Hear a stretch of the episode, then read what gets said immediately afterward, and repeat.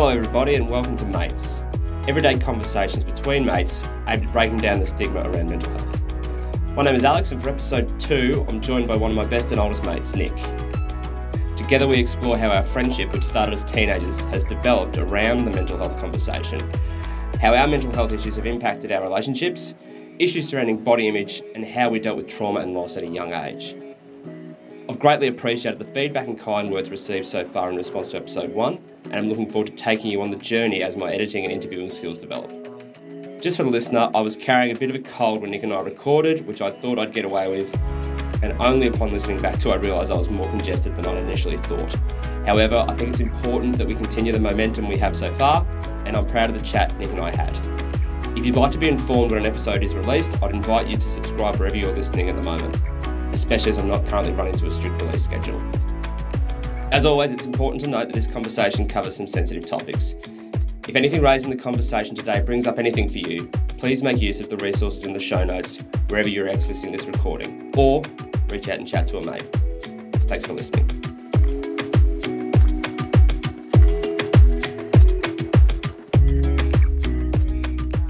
Hi, Nick. Thanks thanks for joining the Pod, uh, episode number two. You're, you're, one of my oldest mates, Nick. You, we've been uh, friends for almost 20 years. I almost fell off my chair when I thought about that earlier. We met in 2004 in uh, a first year of high school at good old Wodonga West, and quite proud to say, even to this day, you're, you're, you're one of my best mates, uh, and I, I think that that it's important that I I have this conversation with with you today. We, we, we've developed this ability over the years. Obviously, as 13 year olds, we weren't fantastic at speaking about our mental health and probably not as good as we should have been at 23 either. But now that we're in our in our 30s, we've been able to spend some time together over the past year, sort of hiking and and talking about uh, our mental health and, and how things that we're doing physically link with our mental health and and spirituality as well. But it has been uh, a good six months since we've seen each other face to face. So the obvious and important question is, how are you, mate? How are you doing? Well, firstly, thanks for uh, letting me be a part of this. Twenty years is um, a pretty remarkable amount of time. Like um, to to have a friendship. So that's definitely worth celebrating at the very least. We've still got one year to go, so uh, let's not pop get, the champagne just yet. No, let's not get too premature on this.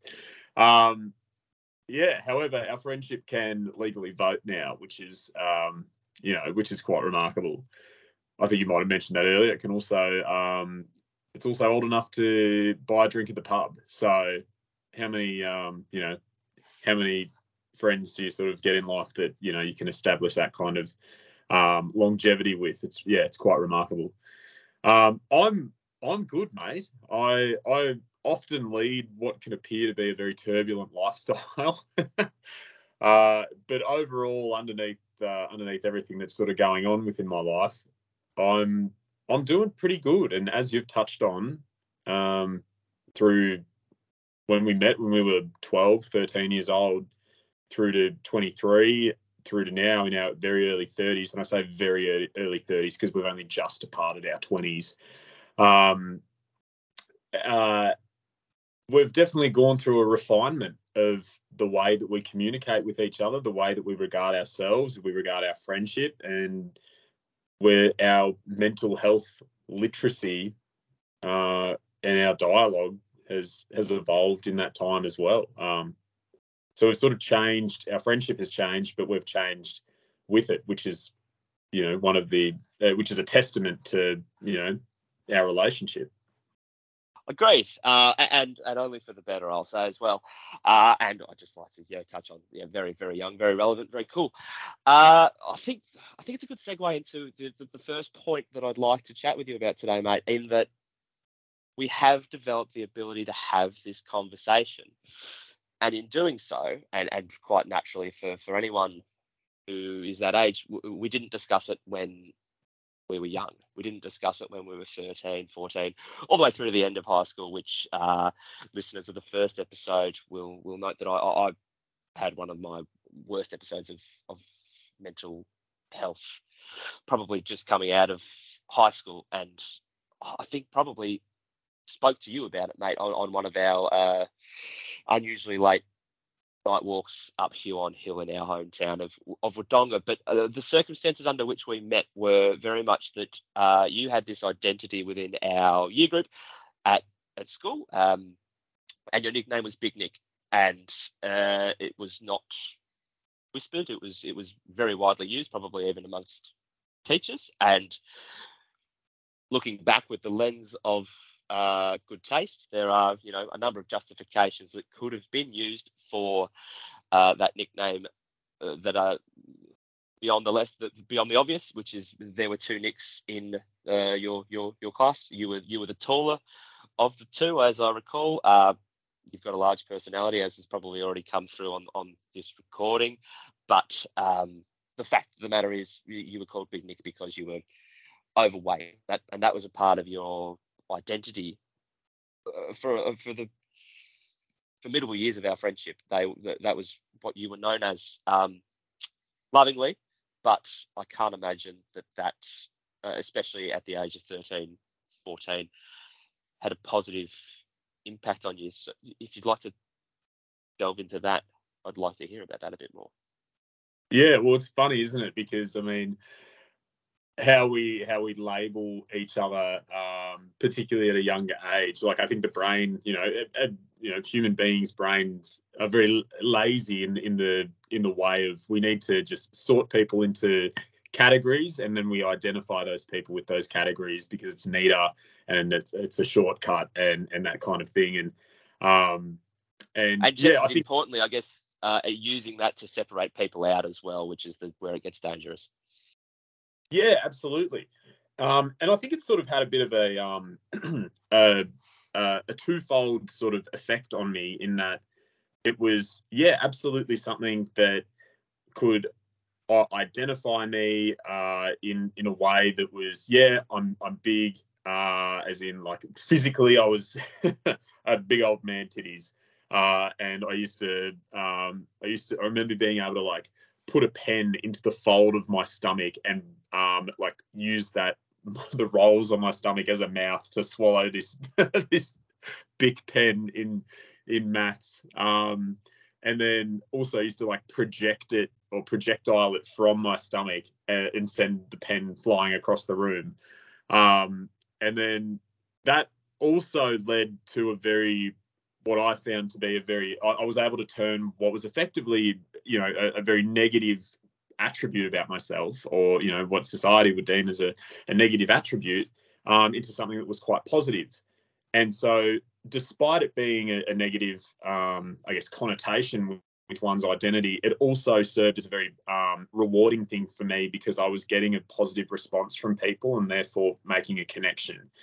And uh, in in the long term, uh, I think it probably was a little bit detrimental because what it did was probably separate me too far from, from people because I I guess I probably kept shielding myself with this with this um, this armor of humor, and uh, that would just then create more and more segregation. Um, but uh, yeah, it was it was definitely definitely an identifier, uh, and I use that to the best of my ability to turn it into something positive. Um, but at times, yeah, it would become a little bit um, a little bit dangerous if I indulged in that too much. I think.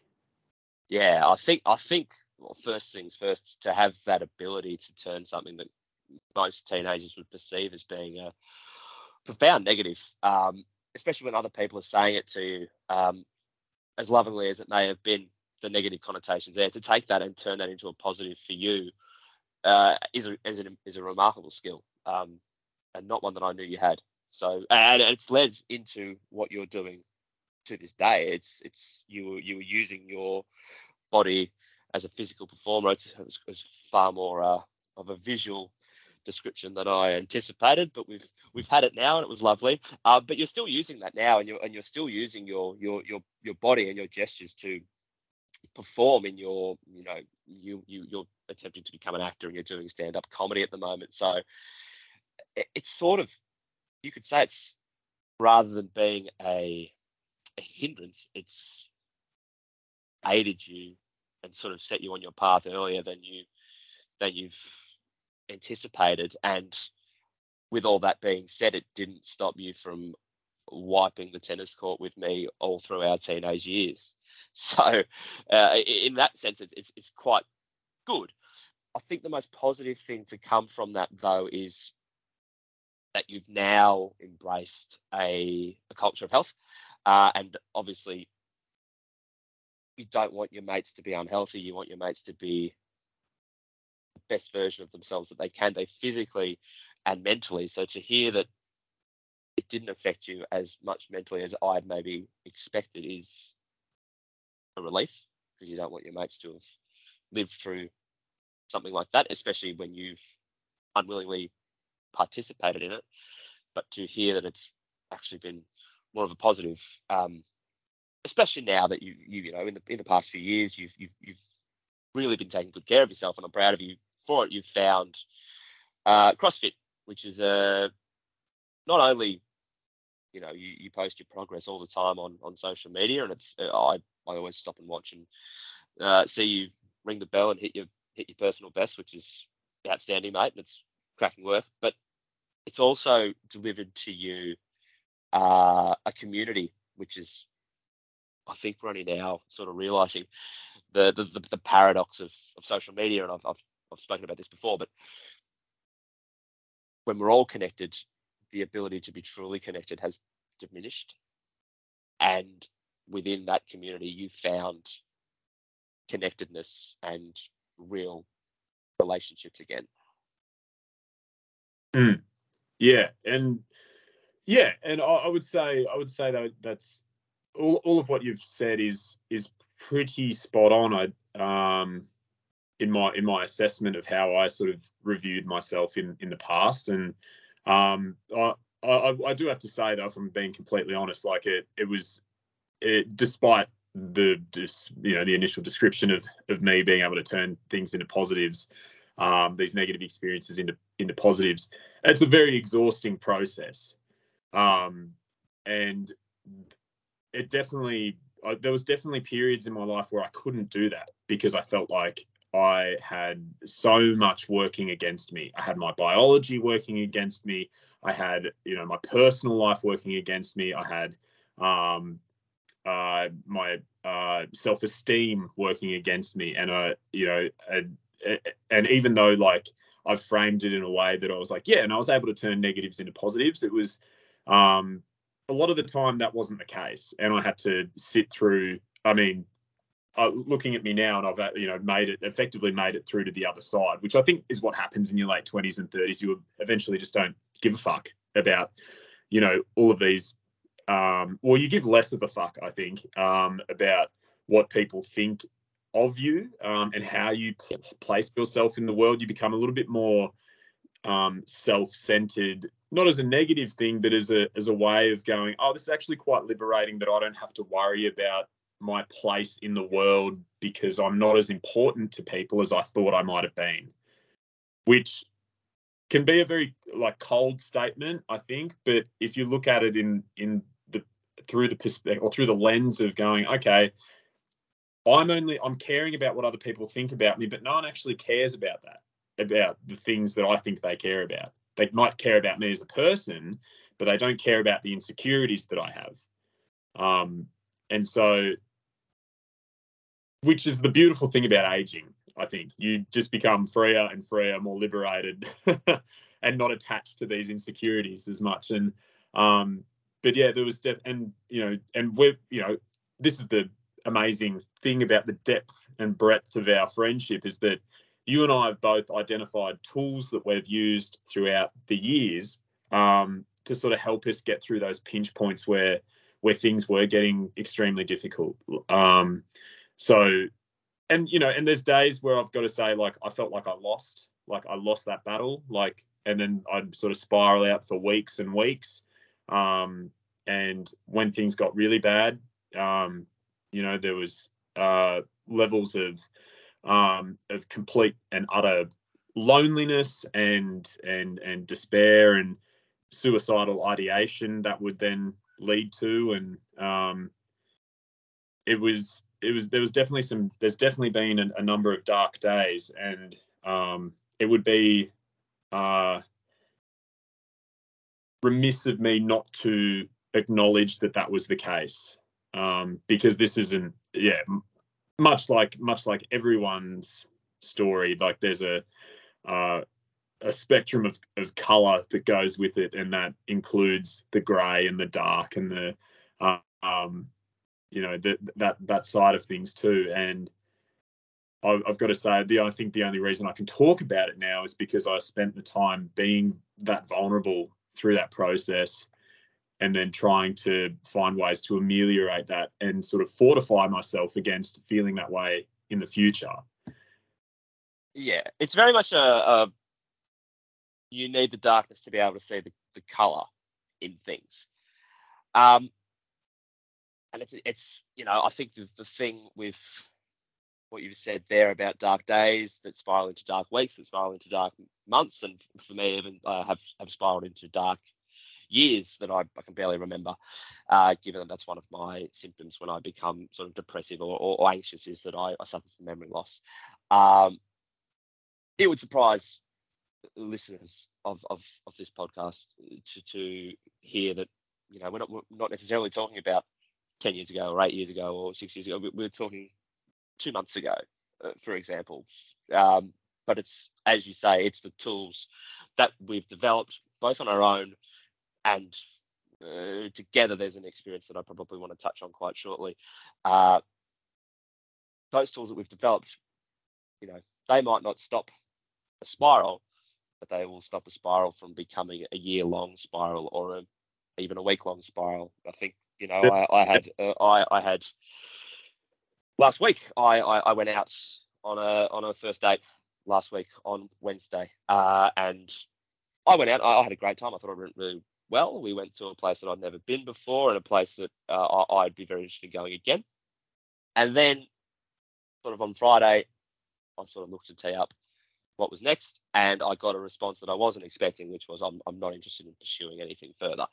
And a long time ago, that would have set me off for, for, for quite some time. In different ways as well to, to how it set me off because it didn't necessarily set me down the, the road of what did I do wrong, what's wrong with me, or uh, you know, self-loathing, self-blaming, but it sort of more still set me down the path of how did I get, how did I assess that situation incorrectly? Uh, and sort of almost using the tools that I've developed to punish myself. But that quite quickly, uh, you know, I was able to recognize the, the, the, thought patterns that led to that possible spiral. Um, and, you know, it's been, we're recording this on a Monday evening and I just said it was last Wednesday. So that, you know, there's, there's still uh, work being done internally to, to sort of realign myself with how that situation went and why uh, it didn't go well. But that would have been something in my early 20s that set me off for a very long time down a, a dark path of self-loathing and uh, yeah. you know black and white thinking of this is how it's always going to be and probably down the, yep. the, the, suicidal ideation path but obviously we're where uh, we've developed from that but it does sort of bring me into the, the next topic that you and I probably haven't spoken about as much, mate. I think we've lived quite different lives on on this front. It is sort of relationships and and sort of through my my adult life, I've spent most of my time in relationships, and you've met partners of mine in the past. You're one of the the first mates I try and introduce them to because I, I, like I say, I'm proud of our friendship, and I would want them to meet one of my best mates before their their meeting.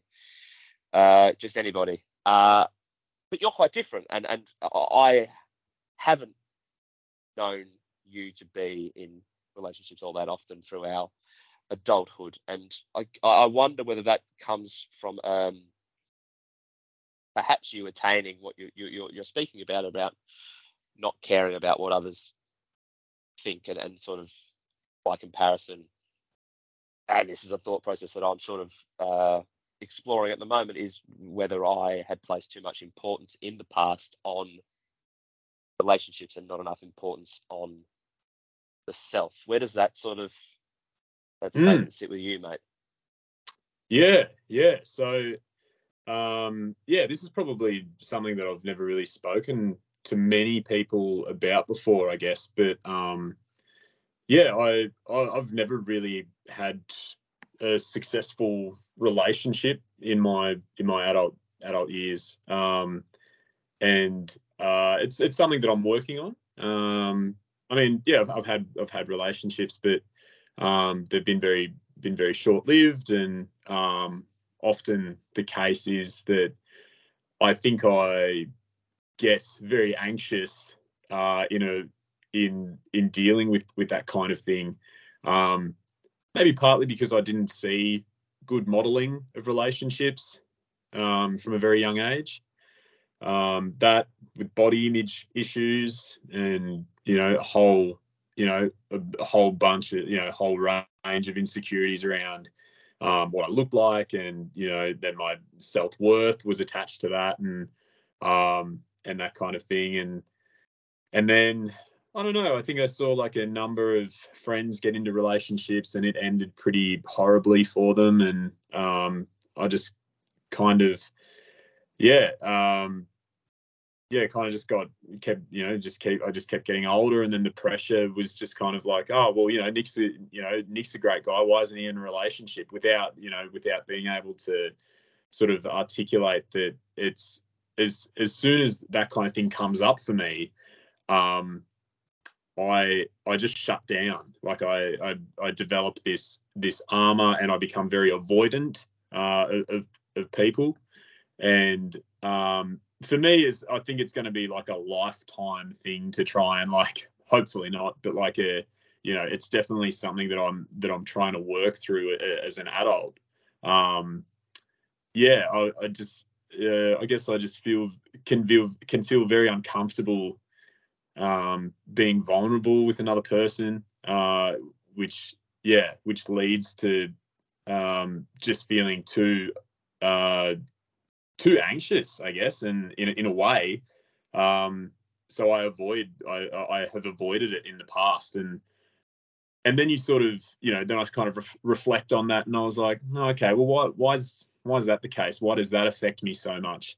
Um, and then I kind of look at reasons as to you know what I want to do in my life, where I want to go, and you know the industry that I primarily want to work in. You know, being the you know the acting and performative um, industry, and I think the idea of being tied down to a person um, is is kind of that repulses me quite a lot, and I like the um, I like the idea of being able to move freely around um, around the world, around my life, you know, around the world or around places to do gigs here, gigs that you know that that sort of thing, and um, and uh, I, I, I think I fear that I wouldn't be able to to do that if I was in a relationship. And um, that being said, I'm like, as I'm, you know, getting older now, I kind of go, you know, I have moments where, like, for example, on the weekend, I went to a music music festival.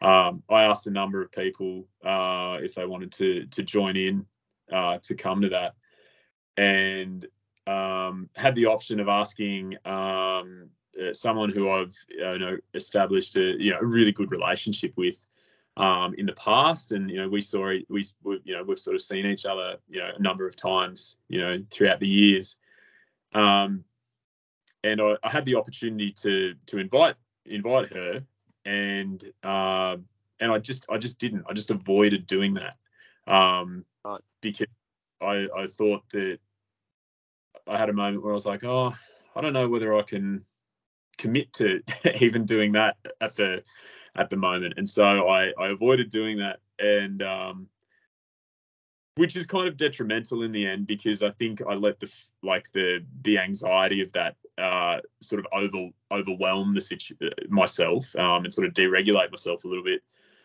Um and then i feel i get flashes of of um like uh incredible loneliness. And I'm like, I've just pushed myself further away from making any kind of connection with somebody, and um, and that, that can be a really hard thing to jostle with. And I've probably never really articulated that um, before. So um, this is an exclusive. Uh, breaking uh, news. Uh, I think breaking. I've I've done a lot of this exploring within therapy. Um, and it's interesting to me because it does come back to a lot of the similar things growing up in a broken home um, and not having that benchmark of what a relationship looks like, a healthy relationship looks like, meant that I had to learn by making errors. And it sounds as though it's quite similar with you. And I and I and I made those errors, and those errors hurt, and those errors are regrets that I've carried with me for a long time, and only up probably in the past few years have I learnt not necessarily to let those regrets go, but to acknowledge that they were in the past and acknowledge that because I was able to, maybe not at the time, but through the years, learn from those and, and, and treat treat the situation differently if, if something similar came up in a, in a future relationship. Um, that even though it caused pain at the time, they were still beneficial in my development. That's not to say that you know I, I look back and sort of think I wish I had have just had the the guidebook, you know. And I, it's interesting that from similar experiences, it sounds we've we've come out of it uh, completely the opposite side of the spectrum. I think that I am quite, uh, for lack of a better term, grabby. I, I see something that has a, a, a potential for future uh, connection and happiness, and probably you know smother the fire before been given a chance to burn, sort of thing. Uh, and that's again probably one of the, the, the overriding themes of my therapy sessions is why I do that, uh, and why not necessarily now, but uh, even two years ago, why I wasn't comfortable alone, why I wasn't comfortable in my own own company, uh, and that's been a very interesting journey. And I, uh, if if you've not spoken about that with a therapist before, mate, I, I, I strongly recommend doing so. Not only because it, it, it's it's not necessarily important to be in a relationship. I, I, see you and I see a, a, guy who I'm mates with who's, who's thriving, but I do understand at the same time, like you've said, the flashes of, of, of loneliness where, where we're speaking to each other right now across across the world. I'm in London, you're in Melbourne currently. Um, I'm in I'm in, I'm in a foreign community, even though we're English speaking. Um, the way we interact with each other as mates is quite different and I find that very hard. Um, to the extent that the, the, the, person that I was with last Wednesday, I tend to I tend to gravitate towards Australians in that in that setting as well. Um, not all of my previous partners have been Australian, but uh, they fit in quite well in Australia with their sense of humour and their mannerisms. Um, it's and it's interesting to speak back on on you know not necessarily just the the and trauma is the appropriate word. It, it, it, may come as being quite a sharp word to people who are listening in, but if it affects the way you behave in such a way, in such a fundamental way, then I think it is trauma. And I think we've gone through separate situations as youth. You know, we thought we were adults at the time. With the benefit of hindsight, we certainly were not. Um, I don't you know, there's that there's that nagging element of adulthood where I still don't consider myself a, a, an adult today. Uh, but you did then, and we certainly weren't. And you know, it's, it's pretty scientifically proven that your brain doesn't stop developing until I believe it's mid to late 20s. So you're forming neural pathways and, and forming habits, and and that's not to say that they can't be amended in beyond that with tools such as mindfulness and meditation and all that stuff that I think's really been thrust into the into the mainstream in the past period of time, probably since the pandemic. But it's interesting to hear how similar situations can yield different results. And I think it really draws me into um, probably the, the most traumatic event that we've been through together. Um, it's a day that I remember quite well, uh, and I'm talking about um, a friend of ours uh, named Casey, who, who, passed away uh, a year after we left school. Two, I think it was two. Uh, 2011. Yeah, two years. Right, so two years after we left school. Um, and you know, I sit here and I say, you know, you've been one of my best mates since the day I met you, but he was probably your best mate, um, and I, I, I find no shame in coming second to him. I was mates with him, but probably not as close as you. But we had plans together to to travel Europe and and and uh, make the most of our, our gap year that didn't come to pass when uh, things things went south for, for Casey. Um, but it was a very interesting day, the day of his funeral, because what I remember seeing and not potentially recognizing it at the time was our entire community of school and people we knew outside of school being thrust into trauma and everyone dealing with it in their own way, but coming together to do so. And I think up until that point, I had a very negative view of our hometown. Uh, I wanted to leave as soon as possible. I wanted to never look back. Um, and from that day on, sort of turn around and I look at how we came together as young people. And even since the release of this podcast, I've heard from people from that community that I, I, I seldom hear from to say thank you and, and, and good stuff and looking forward to the next one and all that. I think that that's one thing that we've been together as mates that you know you you did a fantastic job not only on that day but the whole way up with no with no guidebook with no manual on how to deal with something like that not only with the person sat in front of you but then when they weren't anymore and i think not only from from me as a guy who was really confused about it as well, but I think the way that you were in that situation meant a lot to a, a lot of people who had no way of communicating it at that time. Mm.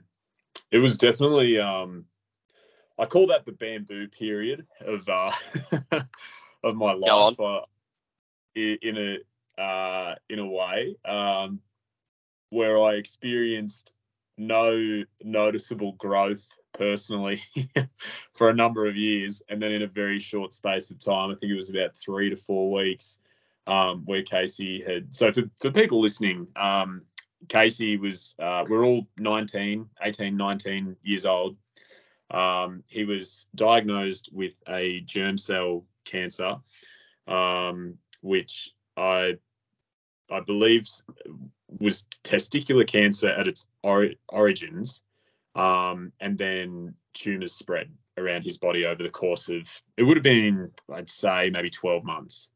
Um, and so he was getting treatment um, for for that for about a, a year, possibly longer. Um, and there came a point in would have been May 2011 uh, so he was yeah going through radiation therapy and um, uh, chemotherapy. I think he'd he'd done a couple of rounds. He'd been given the all clear a couple of times.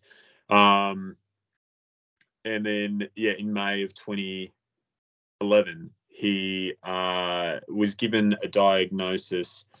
Uh, not a diagnosis. He was given a um, uh, effectively three weeks to live. Um, and so I remember that, that being was, not long after an all clear as well. I think was the, yeah the, the, roller coaster of that. Yeah, that's that's exactly right. I think it might have been his third um his third uh uh all clear. I, am not really I'm not really across the terminology. Um but I'm you not sure enough many... doctors, mate. Yeah. um yeah, but he was yeah he was given that, and then uh, and then I think he was sent home, and then a couple of weeks later, a, a tumor had appeared on a scan that they had done. Um, weeks ago that they hadn't picked up on. So whether they, there was a review of his um, or whether symptoms were persisting in some capacity, I'm not entirely sure. But um, yeah, a, a, another tumor had had grown um, or had appeared, and um, then yeah, there was also a, a, number of them that were still present. One on his on on his brain, uh, one in his spine, uh, and yeah, it was uh, it, it was it, it yeah, it wasn't looking good. So they, um, yeah, he was given three weeks uh, to live, and that sort of came uh, as a bit of a numbing kind of uh, experience. So uh, yeah, in, within that three to four weeks, um, I call this the the bamboo period of my life because I, I went from being a very, um, as you are in your teenage to late teenage years, very self-centered and very um, uh, centric to the universe that everything that happens to you is the most important thing that happens to you. And then um, you you know you try and navigate everything else um, around like everyone else has to navigate their lives around you trying to move through the world kind of thing. And everything you do is profound and everything you do is important. And um, yeah however that very quickly fell away those beliefs. Um, and then for the next three to four weeks, I was sort of in complete servitude of of looking after a mate of of mine who um, kind of similar situation to us in terms of growing up. One parent wasn't present. Um, did a you know did a number of um, things for um, you know his household that was sort of beyond his years. Um, and yeah, um, and so I think he was then quickly surrounded by people who were unequipped to um, or unqualified, you know, underqualified to to help him in a way. And so, yeah, in within those three to four weeks, I, just went through this um, significant period of, of maturity, um, of maturation, and um, and growth, and and that kind of thing, without it making it sound like it was, you know, it was an amazing growth experience. You know, that's not what I'm trying to like trying to angle here, but um, it was uh, without sounding like it sounding like too much of a trope. It was it was one of the the, the most significant life altering situations I happened to be a part of.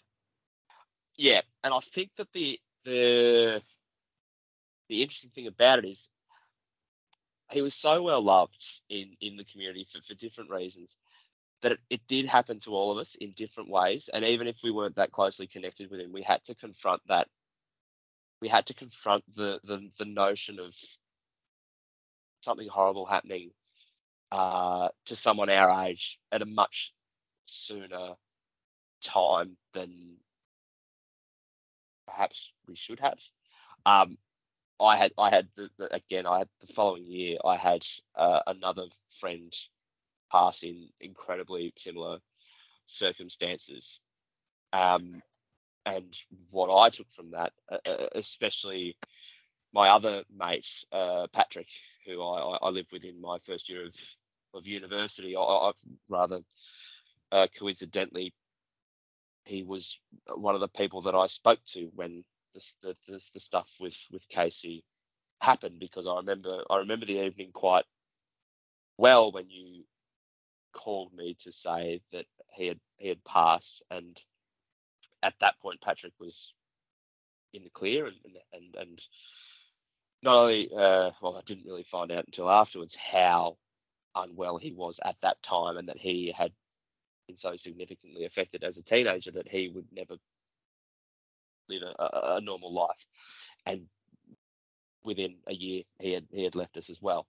Um, and what I took from those two experiences was just, you know, they're they're they're never gone if you tell their story. Uh, and you know, I've I've been quite fortunate to, to go on that trip that we we probably intended to go on. Probably not the exact same one, but uh, over over the course of the years that I've been traveling, I, I've been able to go to probably the places that we would have gone.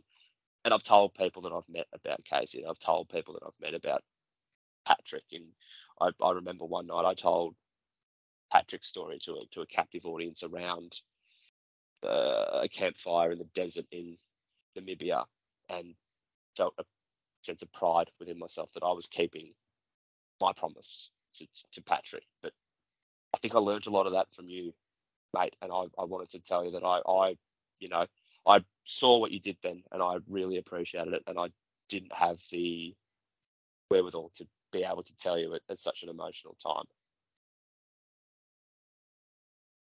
Yeah, thank you, man. That's uh, yeah, um, yeah. I think we, as people, uh, because we're so swept up in in ourselves, and we we can never escape ourselves. So we only ever experience uh, any event that happens to us with a layering of everything else that's going on in our lives. Nothing's a, a separate incident, and so or separate event, and so I think it's very easy to disregard the significance that you have on other people when you're facing something like that. Like or you know something you know um, significant in your own life and you're just going through the motions trying to work through it yourself. And for some people that's you know taking on a position that's you know um, i guess maybe what i had done and um, helped organize a funeral had helped in the last three weeks of three or four weeks of his life amongst other people. Like this this wasn't a solo venture. Like there was a as you've mentioned there was a community of people who were who were doing this. Absolutely. Um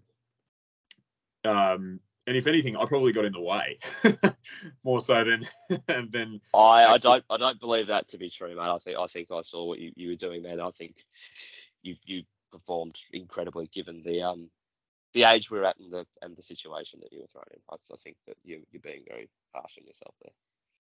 Well, you know, it's uh, you know, you don't want to wearing that wearing that hat of nobility is a like an uncomfortable thing. I think sometimes, and like, of course. um, so you kind of deflect a bit, don't you? But um, yeah, it's you, I I think it's very easy to not understand the impact that your actions have on other people. Um, for for some people see what you've done as a really significant thing and a and a, a, a perspective changing thing. And it's it really warms me to know that that I you know there was there are positives that that come from this. And I remember a, a friend of mine their their mum had a chat with me very soon after. In fact it may have been the day that the day or the day after no it was the day I'm pretty sure it was the day that he had passed away um, and she had said that in time you you will see how this facilitates positive change in your life.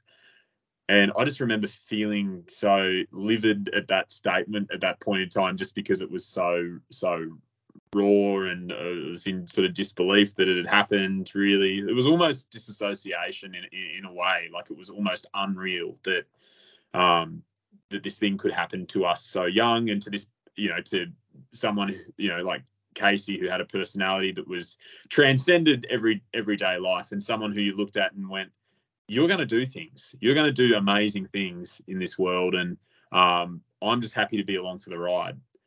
Um, and so, for for someone to be taken out so young with that kind of way of carrying themselves in the world felt unreal. It was kind of like when Ned Stark dies. Spoiler alert: when Ned Stark dies uh, at the end of season one of Game of Thrones, it's like, well, where do we go? From, where do we go from here? Like, yeah, this was yeah. This was the he was he was a focal point. Yeah, yeah. Um, I think that that's probably been exacerbated as well from coming from a smallish community, right? Mm. Uh, he was a larger than life member of that community, but I think I remember you actually mentioning that interaction and how furious you were and not being able to sort of point to that. I thought you were right when you were, were livid with that statement. I think that, you know, you wouldn't be who you are today without that bamboo period of your life. Um, Mm. And that's not to say that it's a positive thing, but it is to say that, like we touched on before, you've been able to draw positives from an incredibly negative situation. And I think not having known him as well as you, I think Casey would be bloody proud of you, mate. yeah, well, he better because I've been through some shit. yeah. Yeah. No, but yeah, but also like going back to that statement, uh, that, that statement, despite being, you know, uh, finding it quite, you know, upsetting in the beginning, um, has has been probably the truest thing that has occurred since, and something that I often look back on and go, yeah, she, yeah, she was right. She was absolutely spot on, and I really, really thank her for for maybe the timing wasn't great, but like the, um, but the the the intention was absolutely spot on. The message was spot on, and it's something that I've carried with me, you know, through you know for the past twelve years. Um, and I've got to say, like, if without without that experience, absolutely, like, I think it comes back to being able to being faced with some kind of obstacle or, or tragedy or um, thing this that, that appears insurmountable, and then you finding a way, adapting, for like try, forging through in some some respect uh, to be able to be- better your life. And I, I I I feel like I've started off I don't know if you've ever played Zelda Ocarina of Time, but I've it's very much the evolution of being this little kid in the forest with nothing but uh, like a um, uh, a green um, uh, what are they called the tur- turnix or something? Yeah, tunic. I think is what you tunic. Tunic. Um, a great little green tunic on to becoming this fully forged, you know, adult that has um, an in- incredible protection around them and you know has developed um, i mean obviously still a work in progress still areas of my life that i go i really need to i really need to buckle down and and and you know focus on this because this is like relationships for interest you know um, for instance like for me like that's probably the biggest sticking point because i go all right well you know there's still i still find these really difficult but like you know it's um is you know it, it's it's an it's an area that I that I know I can walk into and feel like even if it's something that I feel that is going to be overwhelming or, or difficult or challenging in some aspect, that I can move forward in some capacity because I have the ability to break things down and and to um, into manageable chunks and assess myself constantly, constantly be in review of myself, and that comes from, you know, I mean, you and I are both big fans of Alan Watts and um, getting into um, uh, sort of, I guess, thinking about thinking or metacognition and, and that kind of thing. And um, I think that's where part of both of our spirituality sort of comes into into the way that we um, or, our, or our philosophies on life, how we sort of conduct ourselves and how we think about how we think about ourselves and the situations that we face. Um, but you are you're, you're very much a product of of every situation that you have. And I think sort of going into something with the mindset that it might not be beneficial for you seemingly at the time, but in future, this is only going to fortify you against other challenges that are going to come up. Yeah, uh, I mean, to the extent Alan Watts, to the extent that I've got it tattooed on me to to, to be a constant reminder. But interesting metaphor around uh, growth, obviously, uh, given that when I go out in in my uh, tunic, I'm I'm scaring the children, and I have to leave the library. and I've been told this before, so I think, I, I mean, I, I, think, I think that was a cracking conversation, man. I could chat to you for hours about this, um, but I think for today, I think we've got a, we've got a natural sort of stopping point uh, to, to end things on. But again, mate, thank you so much for for, for coming on and, and, and helping me try something out. As I said to you before we started recording, if this conversation reaches one reaches one person who needs to hear it, uh, that's my that's my desire. That's my my end end goal. And uh, I'm still learning uh, and, and developing skills on how to do these uh, these things. Uh, and thank you very much for being a part of that. Um, I hope that you know that despite the fact I'm on the other side of the world, um, you can ring me any time of, of day or, or, or night. Um, I'll, I'll always be there for you, and I, I, I love you, mate. Well, thanks. Thank you so much, man. I, I, appreciate I appreciate you asking me to be on this, and I love you too. We probably don't say it enough um, over the.